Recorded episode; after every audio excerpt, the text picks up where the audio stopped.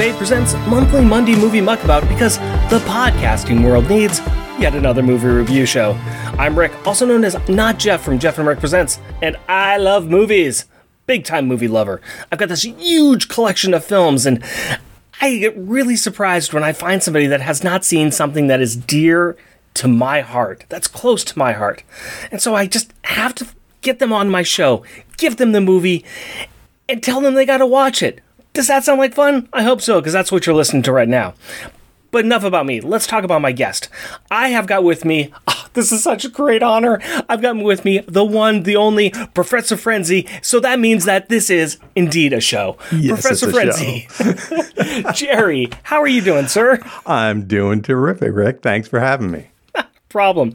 I am serious too. I, I may not get a chance to listen to your show now because now I'm working from home. I've got less time to listen yeah. to podcasts and I had to cut back a little bit, but I listened to your show a lot back when I was commuting. And you and Chris are responsible for giving me so many comics that were not on my list, but I had to go and find them and get them. So Yeah, that happens. I think that by not listening to your show as much now, I am not spending as much money. So that's good. It's working.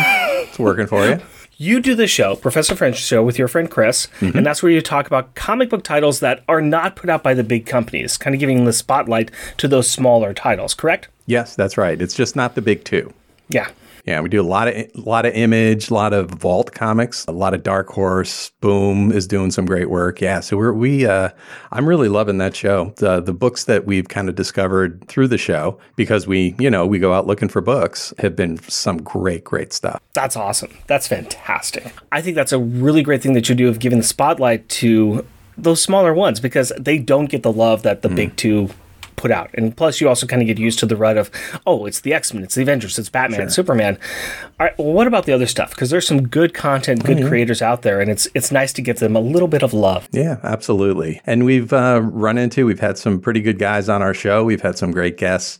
Uh, we don't do guests all the time, but we've had Mark Russell. Um, you know, we've had some really great uh, conversations with folks, and uh, Ron Randall's been on the show, and it's just been uh, terrific. Yeah, you're talking about a couple of good old Portlanders right there. Ah, yes, Ron Randall right. and Mark Russell. They are, I'd like to say that they're my neighbors, although they're Mm-hmm. not. But they live in the same town as me, so I consider them my neighbors. But I love both of their works very much, uh, especially Mark Russell. Mark Russell is kind of that young blood that's coming out, just hitting things out of the park. Amazing. Fantastic, fantastic writer. Yeah, agree. I totally agree with you. Mark Russell's fantastic. And also a very nice guy, too. Yes. But we have spent a lot of time talking about comic books. That's not what the show's about. The show's about movies. What is your fascination with movies, sir? Well, I've always been a movie fan, and I'm a big horror movie fan from when I was a kid. One of the first big impact movies was Wizard of Oz, and I always consider that a horror movie because my favorite part is when the witch shows up in Munchkin Land at the beginning, and it would terrify me. And every year I couldn't wait to get terrified.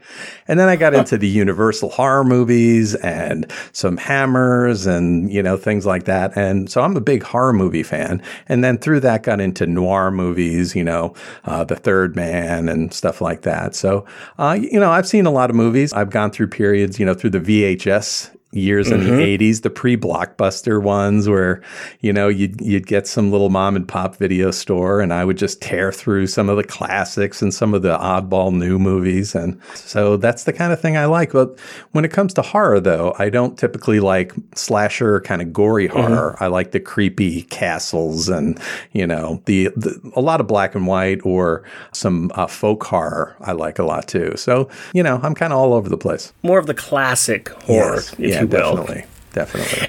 I was fascinated by your story about the Wizard of Oz, and I never thought about it as a horror movie before, but I can see it. Once I kind of step back a little bit and look at it, yeah, I can see how that would check some of the boxes that you would hmm. normally have.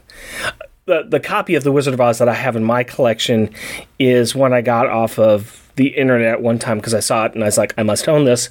It's has two versions of the Wizard of Oz. One, it's the regular Wizard of Oz on DVD. The mm-hmm. second version that's on the disc is it syncs up with Pink Floyd's Dark Side of the Moon. How I've never done that. How is that?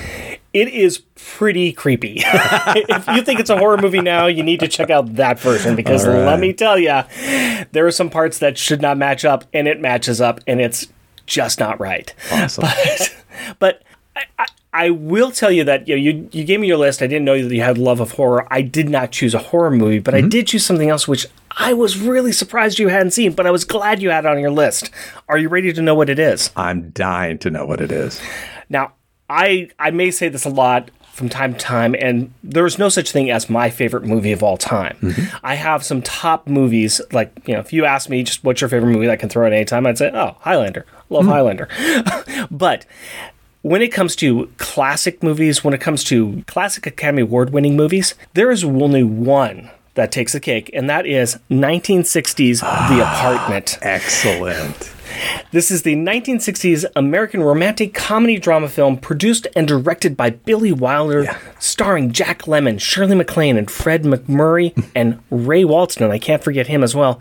Jerry, how have you not seen this absolute classic I film? know, I know. I kick myself whenever whenever I think, oh, maybe I should watch this movie, and then something else always comes up. And I think for me, the thing that's always the killer is the romantic comedy part of it.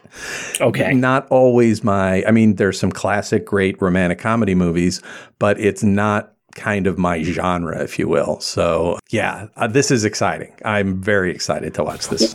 What do you know about this film? So I think it is somebody owns the apartment, and uh, is it set in New York City? I believe so. Okay. I, I- I think it's kind of nebulous, but now I'm kind of thinking back to I, I believe it's New York City or a New York type of a city. Gotcha. And then somebody uses it as a kind of a place to have an affair. And somebody, the one person, I don't know who, I don't know which, if it's Fred MacMurray or Jack Lemmon, they, it's their apartment, and the other one, I guess, has Shirley MacLaine over. Maybe. Mm-hmm. I mean, that's that's pretty much the outline of all I know about it. That's a pretty good rough outline. At least you got kind of the main actors kind of in place there.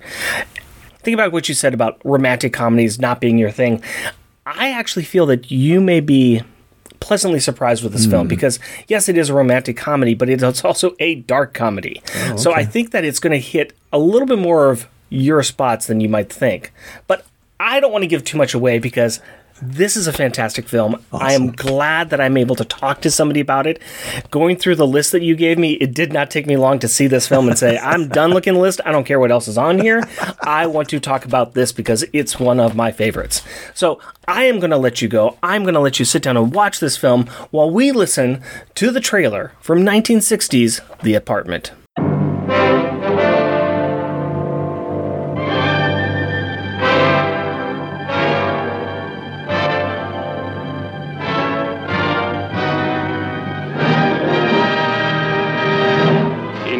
Ingredient number one a very warm, very wonderful story about a boy, a girl, and a very special kind of problem. Did you hear what I said, Miss Kubelik? I absolutely adore you. Shut up and deal. Ingredient number two a brilliant cast. Jack Lemmon in a delightful role which gives full rein to Jack's amazing versatility. Shirley MacLaine, whose glowing warmth lights up the screen like a Christmas tree. Fred MacMurray. This is a Fred MacMurray you've never seen before. You know, you see a girl a couple of times a week just for laughs, and right away they think you're going to divorce your wife. I ask you, is that is that fair? No, sir, it's very unfair, especially to your wife. Yeah. Ingredient number three Billy Wilder. There's nothing quite like that Billy Wilder, some like it hot kind of laughter.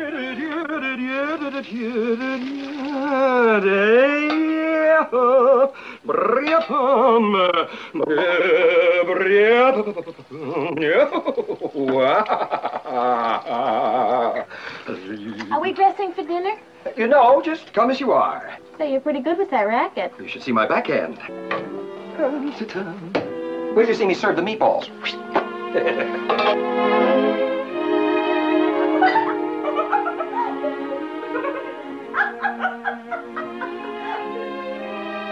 Mildred, he's at it again.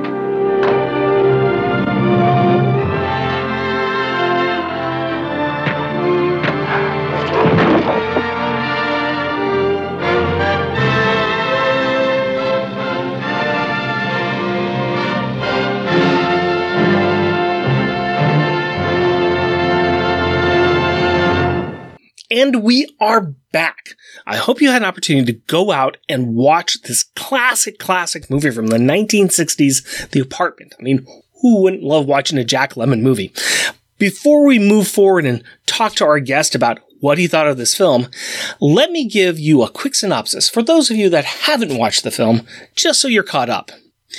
Meet CC Baxter, or Bud to his friends. He is a young man with a promising future, a hard-working insurance clerk who has a really nice apartment on the Upper East Side. He has made an impression on a few of the managers at his company, not really for his work, but for his discretion and the use of his apartment for their extramarital liaisons. While an inconvenience to Bud, the good favor is allowing him to climb the corporate ladder. Bud also has a crush on one of the elevator girls, Fran Kubelik. Unfortunately, she is seeing another married manager, Mr. Sheldrake, who is an executive director at the company. This plot intensifies after Fran overdoses on sleeping pills at Bud's apartment after learning that she is just one in a long string of women Sheldrake has romanced. Bud is now trapped caring for the woman he loves while covering up and fixing the messes left by others. Can his charm and morals win over the heart of his true love? So, Jerry, hmm. Professor Frenzy, you love horror movies. I do. And I know this is a little outside your wheelhouse, but mm. what was your first impression of this movie? Ah, I would have to say, unfortunately, this one was a miss for me. Uh, Okay. Yeah. I mean, I can definitely see why people would love this movie. I can see, I have a lot of friends who I respect their movie going opinions, and they, this is like their favorite movie in the world. You know, I know a lot of people like that. Uh, There's there's a couple of things I didn't care for. I think just to kind of get it out of the way, there is a kind of misogynistic element of some of these liaisons. Oh, yeah. Oh, yeah. Women yeah. are treated terribly in this movie. oh, yes, they are. I would never recommend my wife see this. And Mm-hmm. if she said, "Oh, I'm going to go I'm going to watch this movie." I would go out. it would not go well. I didn't really have anybody to root for for most of this movie. I think it kind of set up this world really effectively. I mean, Billy Wilder is a fantastic director and he's in rare form here.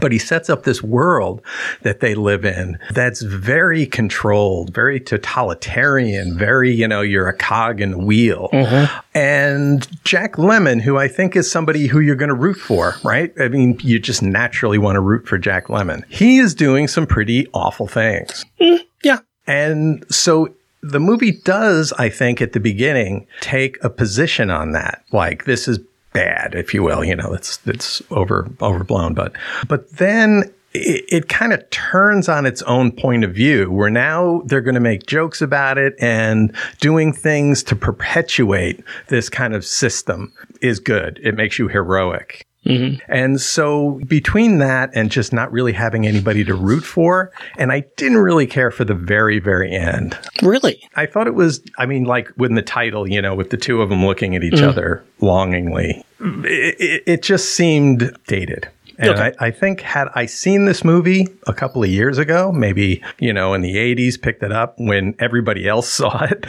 I think I would probably love this movie. It's just a little out of date for, I think, somebody seeing it for the first time. I love this movie. I love this movie to death. And this is, this has a dear, dear place in my heart with it. And I can watch it through a specific lens. And I think that that's what I want to get at. And I think it's something you, mm-hmm. you have described very well. It is a dated movie, but it's interesting actually, because mm-hmm. always when I think of this movie, I think of this was a 1960s movie and it was massively progressive for 1960s. For the time. Yeah. right. I'm thinking like, Yeah. you know, coming out of the 1950s, straight laced conservative, this movie was bawdy. Yeah. And just for that aspect, I always think of this movie as very progressive, but you are completely correct.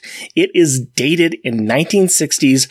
The men are the ones in charge and it's okay if my buddy man here goes off and have these extramarital affairs and we uh, Right. you know, we want to be the boys club and make sure that we are always taking care of each other and Yeah. the women are things the women are Yeah. treated definitely like things These guys are predators. Yes. And they're the good guys, kind of. Well, I would not call any of them to be good guys. I think that yeah, yeah. the managers en masse are just a lecherous group of sharks. And th- Yeah. that's all I see them as. I don't see any of Yeah, them as yeah, yeah. good. But you can see them passing along these behaviors Yes. to Jack Lemmon, and he's learning them. Yeah, he is learning them, and you're you're correct. Hey, here's one of our buddies. He is going to be helping us out. We're going to teach him how to make it. We're going to teach him how to be one of the boys, and it's Yeah. going to be all good. I think the morals of this teeters very tightly on a very thin edge, and it isn't until just before the very end that you actually see. Hmm. Well,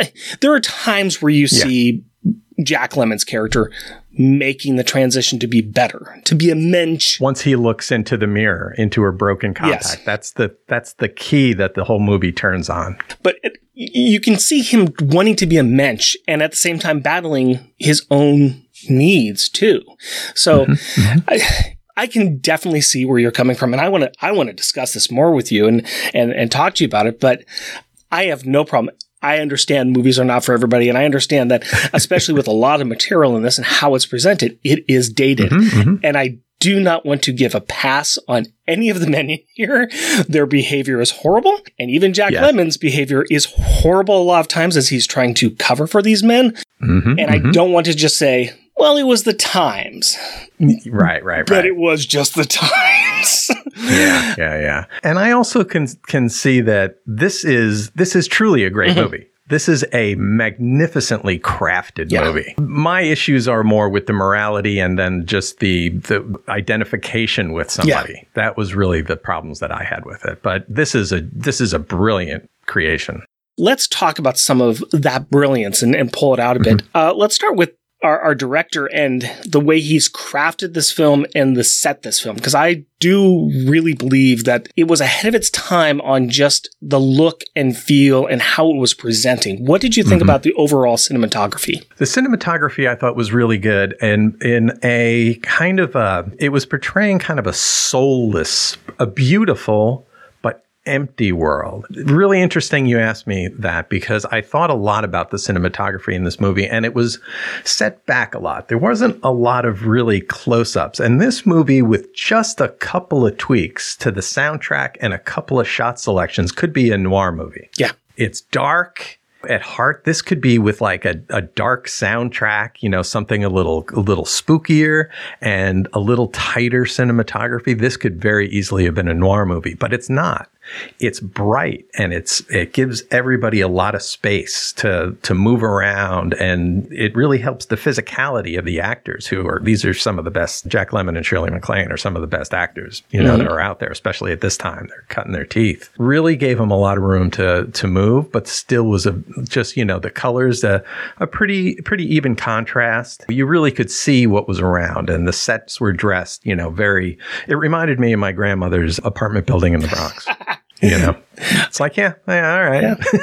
It's it's a, a really nice little apartment. It, it- Yeah. It's underscored. It's I know a lot of times people like to say, well, the the apartment or the car or some object is another member of the cast. I wouldn't say the apartment is a member of this cast. It's the apartment is the place. And Mm-hmm, Yeah. the it has to feel homey and Mm-hmm. approachable. It has to be something that all of these affairs can occur in. Mm-hmm. And at the same time, it's just an apartment. It's Yeah. just a place. Yeah. And interesting about the location. So it said he's about a half block off the park on the west side in the west 60s. I think now I, I, I did say I'm Upper not- East Side, but you're right. It is West Side. I think he said on the west side of the park. Um, so that would be the same area around the same time that West Side Story. Yeah. Right. That Yeah. that was the same thing. That old Lincoln Center area, which is right over there. He's paying eighty five dollars a month. yeah. Uh-huh. Being from the West Coast, can you kind of give me an idea or a sense about how insane that is? Well, let's just say somebody I know very well, who may or may not be myself, you know, would expect to pay around 30, 3,000, 3,500 bucks a month for a one bedroom. nice. You know, you could live there. Pretty good. I recently met a guy from France and, and uh, had a lot of discussions with him. And he was telling me that he lives in Paris, like about a block away from the Eiffel Tower. And he says he's got a tiny, tiny little place he lives in, less than a studio type of thing. And he told me how much he paid for that. And I said, wow, that's the same price as I paid for my very nice house that I live in. and I have an all bump down the street. yeah. Portland has good bread. Oh, oh yeah. Oh yeah. So you're good there. You're good there. And the good bread is literally a couple blocks away from my house. It smells wonderful. So you're all right. Yeah. there was a scene at the beginning of this film that I mm-hmm. always just bump on and love. It's where they mm-hmm. open up inside his office and it's rows and rows and rows of desks that are just going as far as the eye can see. I looked up on the trivia of this and they said that they set this up a very specific manner where they had adult actors in suits in the front. They had children in suits behind. They had cutouts in suits behind that to help with the illusion of how giant it was Wow. and you just appreciate it even more when you see it. It's it's that illusion aspect that Disney has at Disneyland where they make things smaller going up, the forced perspective. Yeah. And it's beautiful and it's evocative of just like you said, they are cogs in this machine. They are faceless, nameless mm-hmm. people that are out there doing their jobs. Managers don't care about them. They just want the product. And they don't even care about the right. product. They just want to get the money to take the girlfriends out. Yeah. So it helps put you in that isolation mode of this world. And I think you're right about the cinematography too, by just not having too many close shots. Mm-hmm. There are scenes where there's tons of people, and there are scenes when you see how alone people are. Mm-hmm. Yeah. Super effective. And and in that scene that you're talking about, with all those people there, he's on his own. Yeah. It's that sense of anonymity, Yes. you know, in a crowd. Some years ago, when I saw American Beauty in the theater, I walked out of that film saying, My God, that film made me think of The Apartment. Hmm. And then I saw an interview with the director saying that he designed many of the shots and he designed the main character off of The Apartment. Oh, isn't that interesting? And I was like, I could see it because of the same setup and design of scenes and, and making mm-hmm. the workplace be just you're a cog in a machine. This is nothing. Yeah. But you know, so much of it, you know, the first half of that of mm-hmm. the movie is very much like that. As the movie goes on, it kind of settles into the apartment. Yes. And it becomes much more personal. And I think it gives Jack Lemmon's character his chance to grow, Yes. if you will. You know, whereas she's kind of falling apart. You know, she's kind of was in the good zone and is now kind of considering selling her soul, you Yeah. know, to this system.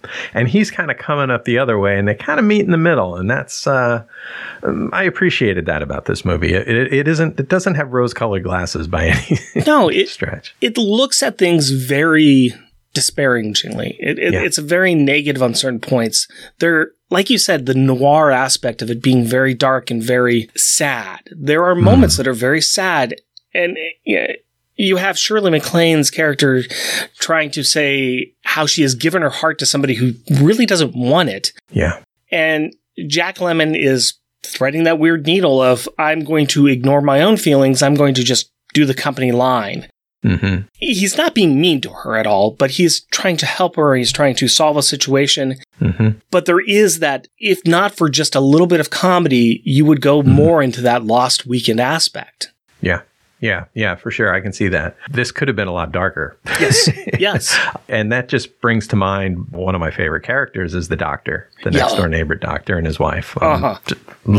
so good. The only moral character, the- you know, from beginning to end. I would agree on that. And I was noticing this time too, watching it. And we should say the doctor characters that come in, the na- next door neighbors, they have an opinion about Jack Lemmon. They have an opinion hmm. about Bud and his lifestyle because they do not see the parade of people coming in and out. They just hear the parties going on and they assume, and he, he fosters the assumption just so that he doesn't have to, he, I mean, he'd get kicked out if he knew that people were using his apartment for this. So he just lets people assume what they want to assume. But they assume that he's this party animal. And he keeps on taking that abuse. He keeps on taking the faults onto himself mm-hmm. and he keeps on getting the, the disrespect from his, well, not disrespect, but he keeps getting questioned and judged by his neighbor. Rightly so. But the doctor is a very interesting character because he is the perfect neighbor. He's the perfect friend. He mm-hmm. is there to help. He is there to even help when Shirley MacLaine's character attempts to commit suicide and he goes over, helps her out, and Jack Lemmon asks him to not put it in or not report it, and he does it because he's a he's a neighbor, and I think he knows. Mhm. I think he knows that this is not who Jack Lemmon is. This is not who Yeah. Bud is. That Bud is covering. That Bud is trying to help. There's a good guy in there. Yes. and the and the doctor knows it and is tr- trying to just prod him a little bit, you Mm-hmm. know, gently prod him. I think he's a great character. fantastic character. I, the entire speech of "I want you to be a mensch, to be a human yes. being." I have that in my notes. Yes. and then his wife is a bit the same way. Of course, she's Yeah. she more sees just the surface level, but she's also a good character too. And just her coming in and her discussion and her taking care of Mrs. Kubelik. And you, you must eat. You must eat. It's, yeah, it's really good. uh, we- we're going to have to talk about some of the bad characters. Uh-huh. Let's talk a bit about the managers. Hmm. we have kind of three managers who more or less bleed into each other. Uh, maybe Ray Walston sticks out because we just, it's Ray Walston. Yeah. Ray Walston. I mean, it's just, Uh, Him, uh, yeah, Uncle Martin and two other guys. yeah. It's like, wait a minute. This is my favorite Martian. What's going on here? What did you think about those three guys? And, and you- you've already kind of talked about, about how morally bankrupt they are. Yeah. Yeah, and and I think this that's when they kind of play it up for laughs a little bit. Having um, Uncle Martin, um, you know, he's just he just look at him and it's just funny. Mhm. And they they don't really. The movie does judge them in a way. I think it looks at them very clearly. I mean, it doesn't try to hide who these guys are and make them out to be good guys because they they cut and run on Jack Lemmon mm-hmm. the first chance they get. So these are not heroic guys and they'll be there and you know, we're all good bros and all that stuff. It's not who these guys. As long as there's something in it for them. Yeah, yeah, exactly. And that's really the the whole thing is as genial as these guys appear, they're all predators and they'll go after each other, they'll go after women, they'll go after Jack Lemmon if he can't help them anymore. With those three guys, there is one scene that was a little triggering and it was when um, Jack Lemmon he's got his cold Yeah. and he's trying to arrange a day sh- um, switch. I have a job that I have to sometimes balance people's calendars, and it was. Not, I know that was funny. It was done for, but it was a little triggering for me. I was like, ah. And my wife does the same thing. She's a scheduler as well. And I think when we were watching it the other night, she was like, ah, yeah, I yeah, same thing. I need to go home and I need to use my apartment. Oh, somebody's supposed to be using it tonight. Well, I need to move them. And he's so accommodating that instead of, no, just, I can't. I am canceling tonight. He goes out of his way to reschedule and reschedule and reschedule. And it's entire row of things that he has to do just to get his apartment for the night. Yeah, yeah. So he can go home because he's sick. Yeah. And then he doesn't get the apartment. Yeah, yeah. we need to talk about we already talked about uncle martin Oh, we need to talk about the absent-minded professor the shaggy dog fred macmurray what was your thought on seeing fred macmurray in this role Well, I've seen him in roles like this, and double I'm- indemnity Yeah, that's that's exactly, and and in movies, and maybe that's part of why I'm thinking this could be a noir movie. yeah I did not really watch him in you know his sitcom age. I didn't watch his show. so I thought he was. First, you think uh, he's he's a sucker. Jack Lemmon's played him for a sucker, and then you think, no, that's not true. He's got the goods. He's Jack Lemmon's going to be out on his butt. No, that's not true. It turns out he's just as big a sleazebag as the other guys. quite possibly worse Yeah, yeah, really, because he's really manipulating Shirley MacLaine. I, I, I hmm. sense the other women that we saw were not under any kind of illusion No. from those younger, those other three managers. But Fred MacMurray was really playing hardball with Shirley MacLaine. you know, we, we don't see the same level of interactions. We spend a lot more time with mm-hmm. Fred MacMurray. Fred MacMurray holds more power. Yeah. Uh, there might be some of that as, in it as well. But the things that he does and the things that he says is meaner, it's viler, mm-hmm. it's mm-hmm. worse than anybody else in the film says or does. Mm-hmm. Yeah. And he kind of gets a partial comeuppance when I don't know what her name was. I call her Angry Lady Gaga. His secretary, his secretary. who decided to go right for the throat on him. And you could, she doesn't, no threat, no extortion. I want money. Mm-hmm. I want an apartment. No, nothing. No. Create chaos, maximum damage, tell the wife. That was Miss Olsen, played by Edie Adams, and she is wonderful in this too, She because is great. because she does come across as that prim and proper secretary. She is the mm-hmm. gatekeeper, she's the controller, and it's very easy when she comes out and says, "Oh yeah, I was one of his little girlfriends." Yeah, okay, yeah, and you can see the hurt. You can mm-hmm. see the inevitability. You can see a lot of different emotions that she deals with interacting with Fred MacMurray, with Shirley MacLaine. You see all of that. Yeah. Yeah. It's, it's a very rich character that only has what, two minutes of screen time. Yeah, probably. And they create just a completely under, somebody you totally understand. Yeah. Somebody who's dangerous too. Yeah, very, very dangerous. it's don't upset the person who knows where all the bodies are hidden and has the number for your wife. Don't do What are you that. thinking? That's a bad move. How did he get so far in the world? Probably the same way as the younger managers did. Mm-hmm. It's just at certain point you think that you're that powerful. You think Yeah. that nothing can touch you and you think that you can make these choices and it's going to be okay. I've played the same game over and over and over. Yeah. It'll be gonna- fine. Why is this different? Why is this different? What's Yep. going to possibly happen to make it any different? Totally. Let's get back to the main character. We let's talk a little bit more about Jack Lemmon. Mhm. Um, he goes through a bit of a ride too, and uh you said earlier on that it was hard to see him as a real hero or to really identify as as a hero. Hmm. Can you talk a little bit more about that? Yeah, you know, I think that the movie sets up this world as being dehumanizing, right? As uh, it, it- I I really, I really had a takeaway, especially from the beginning portion of the movie where they're describing the world, that this is a bad place for humans to live in. And Jack Lemmon, on the one hand, is living in it, so you can say, okay, well, he's a victim of this world, but he's not a victim of this world. He is living in it and perpetuating it in his own way, doing terrible things. I hate to admit this. I really enjoyed this movie much more when I thought about it in terms of like watching a Mad Max movie, like some kind of post apocalyptic nightmare that this guy's living in and he's just got to do the best he can. And he's a sleazy guy and he gets a redemption. And when I thought about it like that, I was like, okay, I can see how that could work in movies that I've seen and liked are like this in that way. It's just the closeness of this to our, our real world mm-hmm. that made it a little. Mm, You, want to, you, you would like to see this movie take maybe a little more consistent stance. That's that's fair. That's a fair critique. I think you're right. I think that looking at it through the the sense of Bud has figured out how this world works, mm-hmm. and he's figured mm-hmm. out a way to make it himself.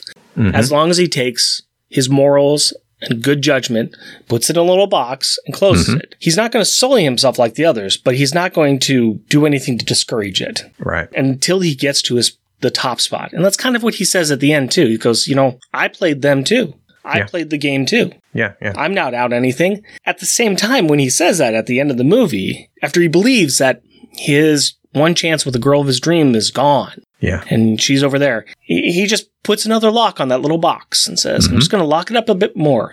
Mm-hmm. You also pity him too. That mm-hmm. he has to live in this world and that this is the best it's going to be. He is just going to be sad. He- He's going to do his job. Now mm-hmm. that he's at the place where he can do his job, he doesn't have to put up with those people anymore. Mm-hmm. he doesn't have to put up with the managers anymore.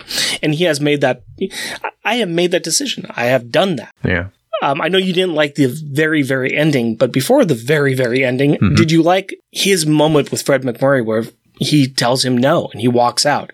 Yeah, you know, I, I think that it was uh, a long a long time coming. You know, in there, I was really, I think, especially towards the end of the movie, where, what I really focused on more was the interplay between him and, and Shirley MacLaine, who you know we really haven't talked too too much about, but is just absolutely glows in this movie. She's just has so much character you know. Let's talk more about her then.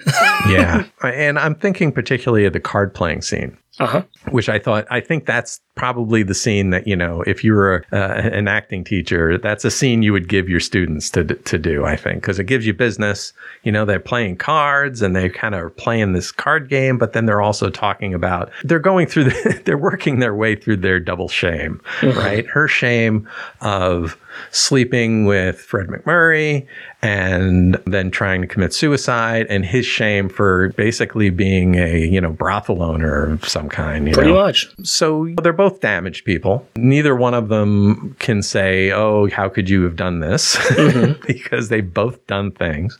And just seeing them neg- kind of they they have a pretty good idea of who the other person is and what they've done. And they still kind of like each other. You know, Yeah. they still have that connection with each other, I think. Just as they're navigating each other's personality through that card game, I just think is brilliant and just beautifully done by those two actors.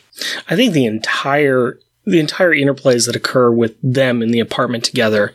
Yeah. uh, you're right that that is quite possibly one of the centerpieces there, and it's the reason why Billy Wilder brings back the card game to the final scene of the movie. Yeah. But you have fantastic interplay with them, and just trying to figure out what Bud's motives are. You know, like you mm-hmm. said, Bud is there's a moral decrepitude about Bud, and you're kind of mm-hmm. wondering, okay, so how deep does it go? But then you realize, no, no, no, he still has his morals. They're not locked up in that little box there. He is not going to take advantage of her at all. Mm-hmm. Right, right. He is going to protect her. He's going to care for her. He is going to, eh, at the cost of himself, many times, yeah. he's going to take care of everybody else. mm-hmm. And that makes him a little bit better. Yes, he still hasn't, he still has done all these horrible things, but he has kind of drawn the line and saying, well, okay, so because I've done that, this is a mess. I'm going to resolve this and I'm going to mm-hmm. care about this person because that's what I do. He he could have been a predator to her. He, He could, could have have. taken advantage. All right, mm-hmm. the doctor brings her back. Now he's going to manipulate her and control her and all this mm-hmm. stuff. He, she was just perfect for that, right? Yeah. If he was really a predator at heart, like some of these other guys seem to be. But he's, he's not. No, he's not. And once again, I think this goes to some of the progressive side of, of the film too. He listens to her. Mm-hmm. He encourages her. And he doesn't judge, like you said, he doesn't judge her for anything that she's done. At the same time, his heart is breaking, and our heart is breaking for him too. Yeah. Yeah. And and I think that kind of goes back to what you were kind of alluding to about that scene with Fred MacMurray when he comes in and he's like, I'm gonna take her off your hands. And and Fred MacMurray gives him his speech back at him. I'm gonna take her, I'm gonna marry her. And and like, and we already know that Bud is a soft. He's a small dog. He just yeah, yeah. he will he will show the soft underside of his belly. Mm-hmm. Yes, sir. Yes, sir. But then but then Fred Murray does cross the one line. Mm. Give me the key to the apartment. no, I'm I'm done. I've got what I want. Yeah. That's over. That's Yeah, done. yeah. And the question is, would he have given it to anybody else for any other person? Mm-hmm. Eh, maybe, maybe not. Probably not. Probably not. The fact that it's Fran and him, Yeah. No. no. No. I can't I can't do it. I can't do it. I won't do it. And I will give up the kingdom that I have worked for. Mm-hmm.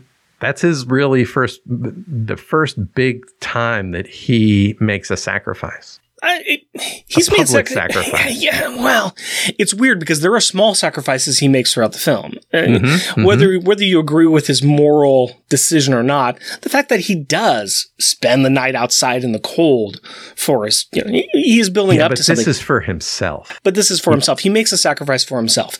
Even he even uh, takes the punch from Fran's brother-in-law Yeah, just to try to protect everybody, Yeah, yeah.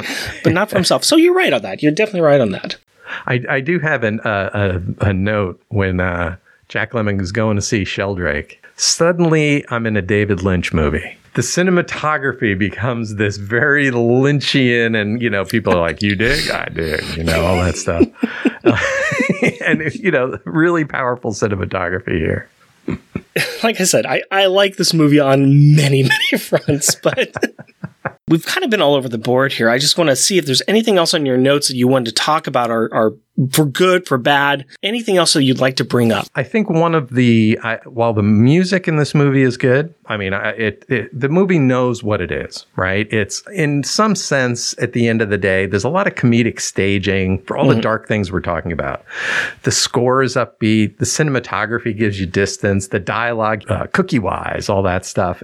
It's funny and it's sharp and it's trying to have the same kind of glint in its eye that like some like it hot has. Yeah. In some sense. But I think that this movie would have been better served if it was like a noir.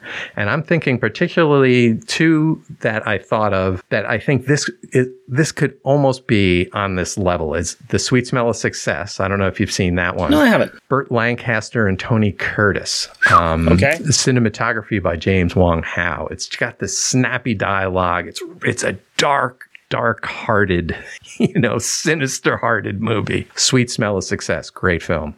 And the other one is Touch of Evil. Oh, yeah. And I think this, you know, that's Orson Welles, Janet Leigh, Charlton Heston mm-hmm. playing playing a Mexican. Remember, if you remember in Ed Wood, Yep. they got Charlton Heston playing a Mexican. Oh, that's Touch of Evil. It's a great That's Touch of Evil. Yeah.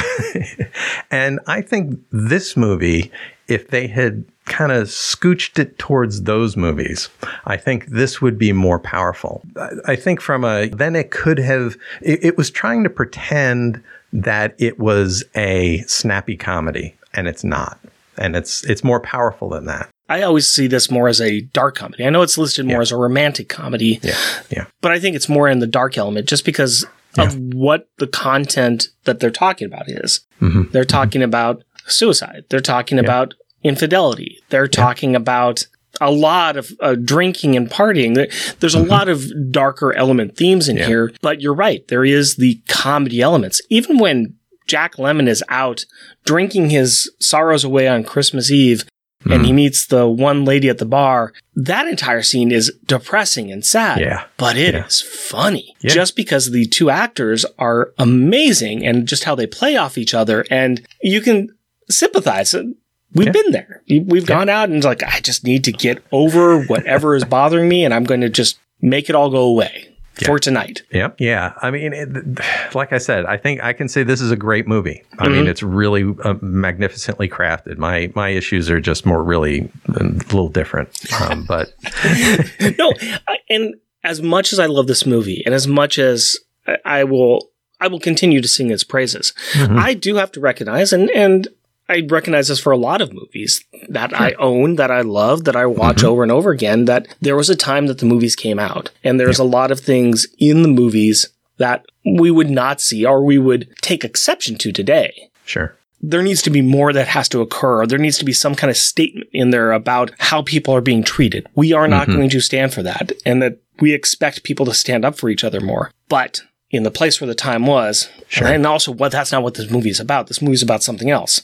Yeah. Yeah. So it is it is one of the challenges that anybody who loves movies does need to recognize from time to time that there are some things that don't stand the test of time as well as other things do.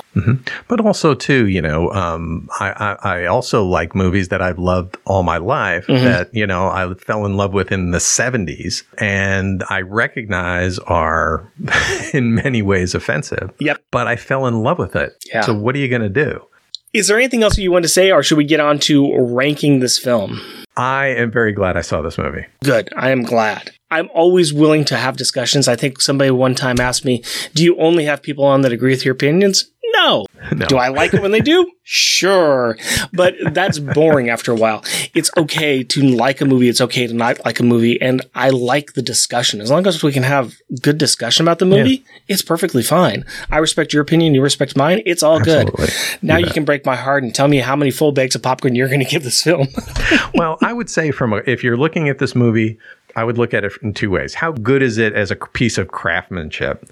And then how much did I enjoy it? Yes. And I would say as a piece of craftsmanship, this is probably at least a four out of five. It's it's uh, and it may be a five out of five. This is a, a, a amazing piece of work. Ama- you know, from acting to cinematography to directing to set design, the whole thing. This is a great movie. I would give it as to my enjoyment, I would say a two. Okay. Um, I can recognize how how great it is, but it, I just was taken out of it myself. No, I, I can appreciate that. I can understand that too.